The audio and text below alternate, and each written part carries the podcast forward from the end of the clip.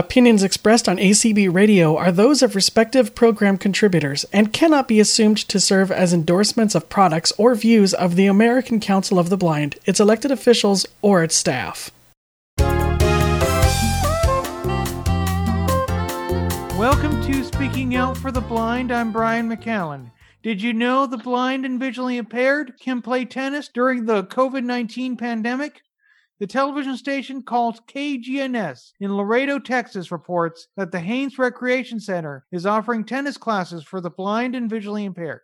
We're joined by tennis coach Tina Trevino, along with student Christina Sanchez and her mom, Angie. They're all here to talk about how the blind and visually impaired can play tennis. Hi, everyone. Hi, good morning.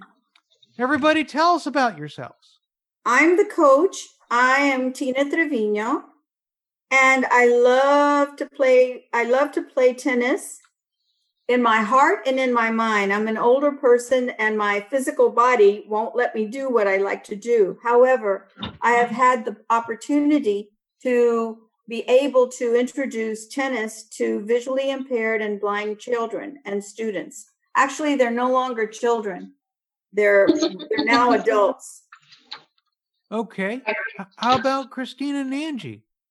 Uh, I'm Christina's mom. Christina was not able to come with me because I'm in the office. Uh, I'm Christina's mom. My name is Angie Sanchez. Uh, I'm her. Uh, my daughter is totally blind. She is 18 years old. She just graduated from high school, and she's always loved the fact that she can be playing tennis. Uh, when uh, Ms. Trevino asked us to go and start playing, she just took off in the sense that she could run that she never thought she could and she started running. And she just has so much fun in the tennis that when we go practice to the meets everywhere she just loves it. And me as my mom i just feel thrilled that she is finally doing something that she likes she enjoys. And most of all i see that self-confidence that this has built with her how, how did she even decide to become involved in tennis? What sparked her interest? I asked her if she wanted to go try it simply because she has no vision. She had no idea what was going to go go on or happen or anything. So we took I took her into the first class and we started playing with her in the sense of the tennis racket. We showed her what the tennis racket was. Uh, the ball that tennis for the blind uses has a bell in it so she was very keen to the sound of the ball. So she started trying to look for the ball, feel the ball, feel the racket, and she just started getting a whole other connection to this. And when we started playing that the, the swings and things that she had to do, she slowly, slowly just moved on and she blossomed. I mean, now she's hitting the, I mean, she really hits the ball really nice to serve. All right, so now I'm visually impaired. Um, Coach Trevino, say Yes. you were to teach me tennis. How would you teach me to ta play tennis as a visually impaired person? Just as, as somebody who's never played it before. Well, the first thing we do is we um, put down on the court uh, uh, like a rope with tape over the over the lines of the tennis court, and we have you walk that court so you have a feel, a touch, a sense. Your your toes know where you are on the court, and we start teaching you the parts of the court. We walk you across from from one side to the other so that you can feel the net so you know what the net looks like you know what the net feels like and you know the height with Get that feel for the surroundings. exactly it's a new environment we also originally and and and predominantly most of all of our classes have been in an in a gym uh, solely designated for our blind and visually impaired class so that the jingle bells of the of the, the balls that we use are heard. We have blind and visually impaired together but the visually impaired were began to be more developed as because they had something to relate to where the blind depending on like christina was born blind So she had nothing to draw from previously. Other blind children that we had and have had um, had some vision and then lost their vision. So they had some background of, of visual. So with that, they began to, they begin to have a feeling of the court. They know how to listen to the ball. We teach them to follow the ball. And also we use a smaller racket. Right now, uh, in tennis, there, there are gradient sizes of rackets and we use a racket that is smaller and lighter so that the individual can swing forehand, backhand, and serve so that they can, they can use that. We also have a component, an, original component. The first thing up that you do in a class is you do your flexibility and mobility. As, as, as Angie said, Christina didn't know how to run. Most of our players have never known how to run. They don't know how to skip. They had their physical, their physical development had not been enhanced at the level that their age was. So we started with that. And also we started helping them develop core strength. You do your exercises. We get you on the floor. You do your sit ups. Christina's favorite not thing to do is a sit up, but she does it. And she and, and our visually impaired love it. We have a young lady who started with us when she was probably a freshman in high school and has now graduated and working on her master's who is visually impaired. And her statement I have always cherished was, you know, before I started tennis, I never thought about my muscles. I never thought about being strong. I just lived. And now she goes to yoga and gym and, and, and exercise and tennis and any kind of, any kind of fitness thing. She learned about nutrition. So it becomes an it becomes a, an issue of not just teaching the sport, but teaching the whole individual. Just how to stay healthy. Amen. Yes, sir. Exactly. so, Coach Trevino, you consider your players to be family. Why? Oh my goodness. Well, as I said, uh, I was blessed enough to have originated this this group in Laredo, Texas, which is on the south South Texas on the border on the river across from Nuevo Laredo, about 250 miles south of San Antonio. And when when the suggestion was brought to me as an option, I thought, yeah, I don't think we're going to be able to do this. But in all honesty, I'm a person of faith, and I to this day believe that God has led this program and has used me as his tool. Uh, I immediately, within the group that I was with, found someone. I said, Well, where are we going to find the kids? Because of HIPAA, you can't go to the schools and the hospitals. And some, and one of our members, our Laredo Tennis Association member says, Oh, I know someone who has tennis, has uh, the Braille Club, which is Angie. And the other one, and I said, Well, where are we going to find the teachers? And and and and people conduits of people to bring in more more more people. And they said well uh, i have some friends that are special ed teachers uh, particularly focused on visually impaired and blind. So there we had those two factors. So the only other thing that was left was money and i'm a great beggar and a facility so I went straight to the city park and rec and tugged at their heartstrings. And from the very first encounter to Laredo, um, the city of Laredo Park and Rec Department, we immediately had a yes. You can have a gym and you can have it all to yourself for an hour and a half free. So from that day on, Angie help me. How old was Christina? I want to say Christina was in junior high. So I was, was thinking like maybe. It was like seventh grade. Yeah, right? it was. Yeah, it was around yeah 13, 14, no more than 15 years old. Yeah.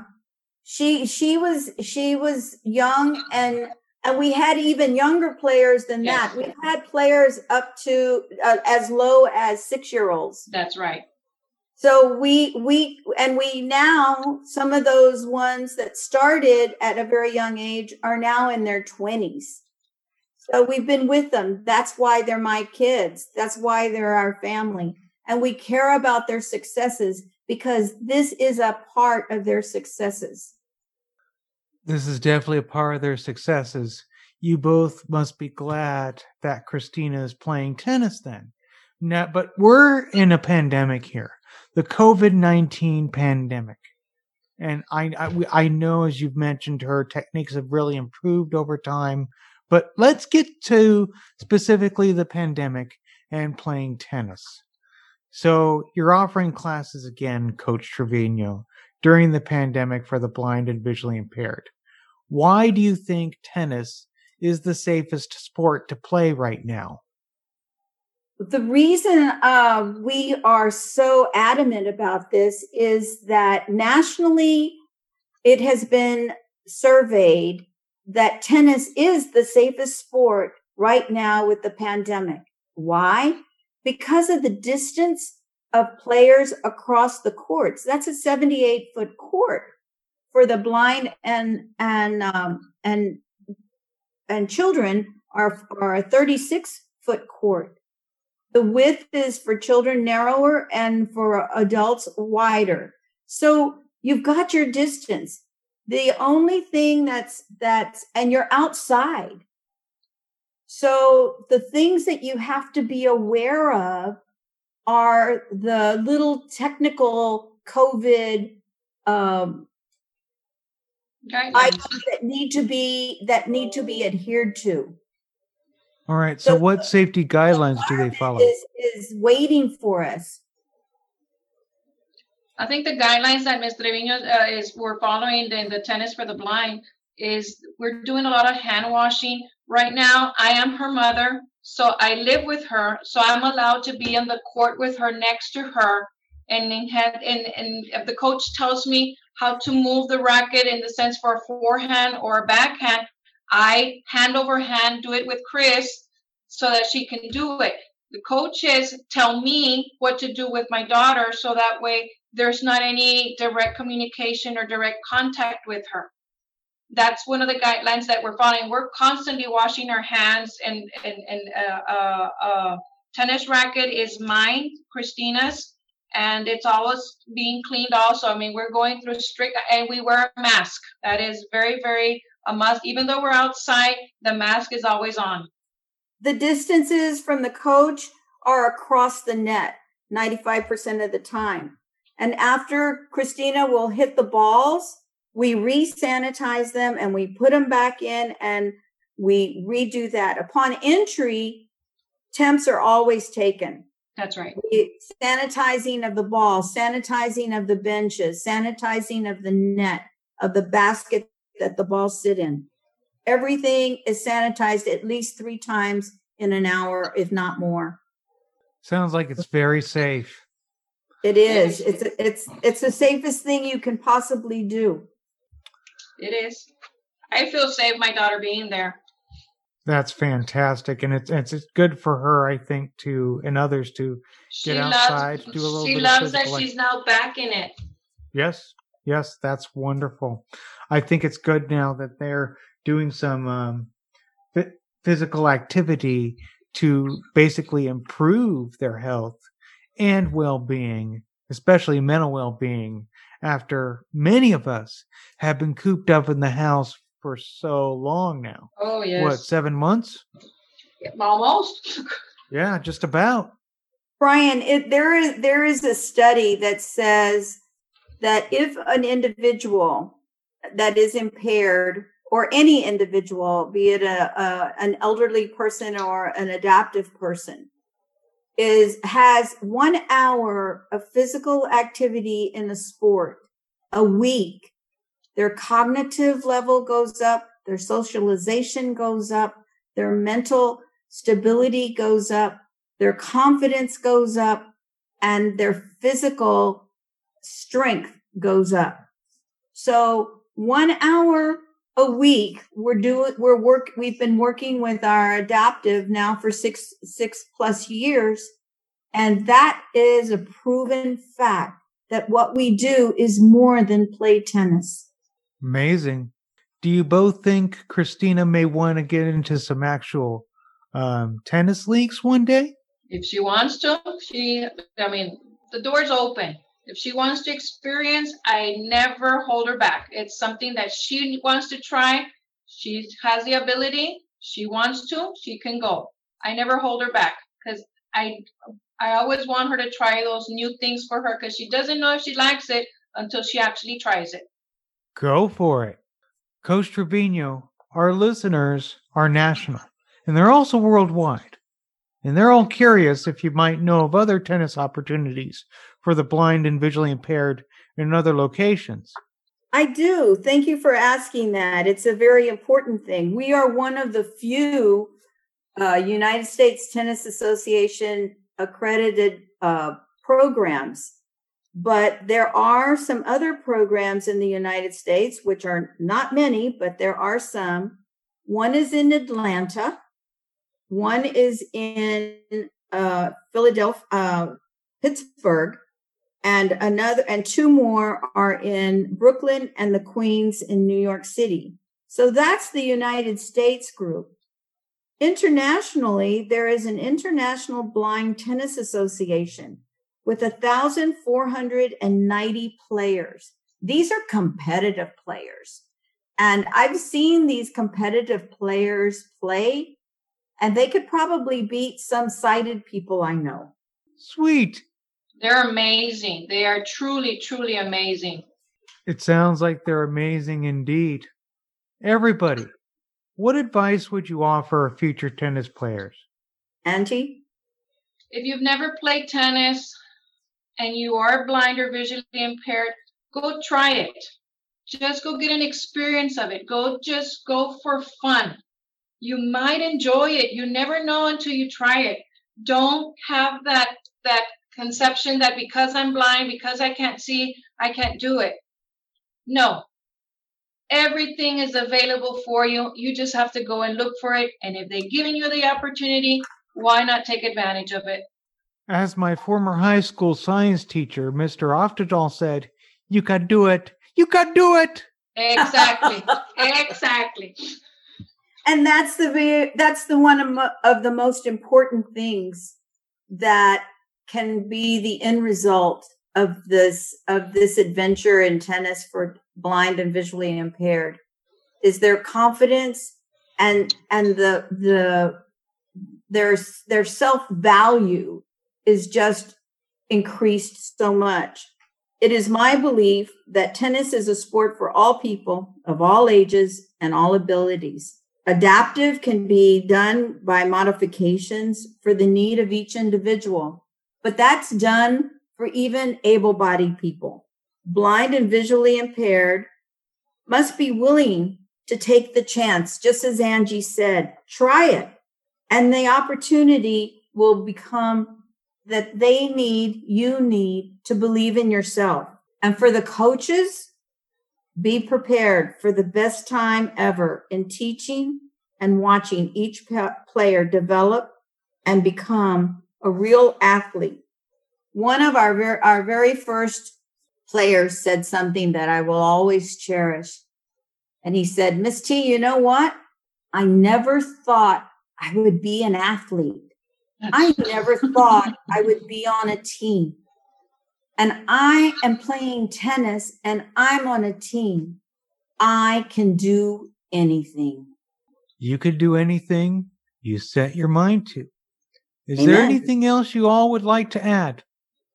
I would say to each and every person who knows someone or has someone in their family to reach out, ask questions. As I said, why doesn't California have a blind program, a visually impaired program? We need to find that out. We need to help them. And they, they had the opportunity. Those coaches that's a wonderful place to to go to to play tennis. You've got the weather. Yep, you've got beautiful weather in Texas. We also have beautiful weather in California to play tennis to. Give it a That's try. very true. Well, everybody, let's hope our listeners will get out their rackets, hit those balls, and become great tennis players. Thanks so much for joining us today. Thank you so very much for inviting. Our pleasure. Hey, my pleasure having you both here too. Before we go, listeners, I welcome your comments on this program. Just visit and like me on Facebook at Speaking Out for the Blind, or follow me on Twitter at Speak Out Blind or Speak Out for the Blind. You can also check out my website that's speakingoutfortheblind.weebly.com. More information on today's show is posted there. Just look under the list of episodes and show news tab. My new email address is speakout at acbradio.org, and my show archive is at acbradio.org slash speaking dash out dash four dash ah dash blind. Please note that there is a link located at the top half of the page and below the heading that says Home Speaking Out for the Blind, where you can subscribe to the podcast feed and listen to Speaking Out for the Blind shows, ranging from episode 94 to the present. You may also access the podcast feed at speaking out four ah blind. That's all for this edition of Speaking Out for the Blind. Thanks for listening, and remember to speak out.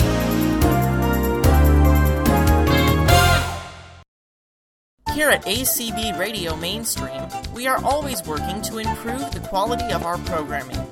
You have any feedback about anything you have heard here on ACB Radio Mainstream, please let us know by sending an email to support at acbradio.org.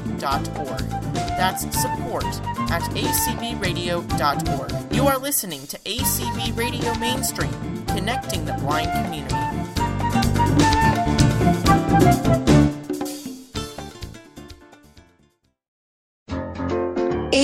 ACB in action, where the heart and soul of ACB shines. They're working on the front lines and behind the scenes at all levels of leadership throughout our organization. Here's our opportunity to sit at the virtual table and learn about these movers and shakers among us. I'm Cindy, and I invite you to join me on Tuesdays at 9 p.m. for ACB in action.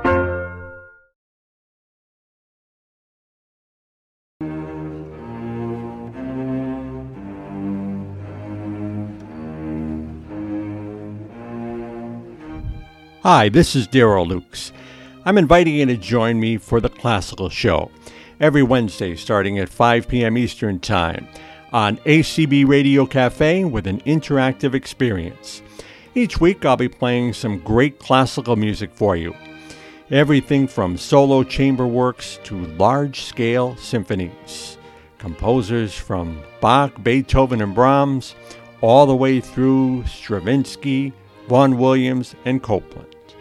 It's all on the Classical Show every Wednesday at 5 p.m. Eastern. I hope you'll join me on ACB Radio Cafe with an interactive experience.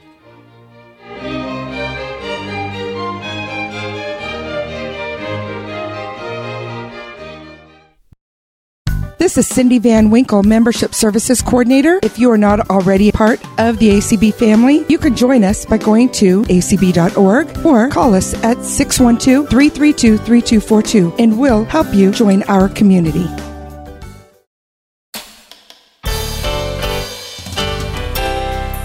This is ACB Radio, connecting the blind community. Connecting the blind community.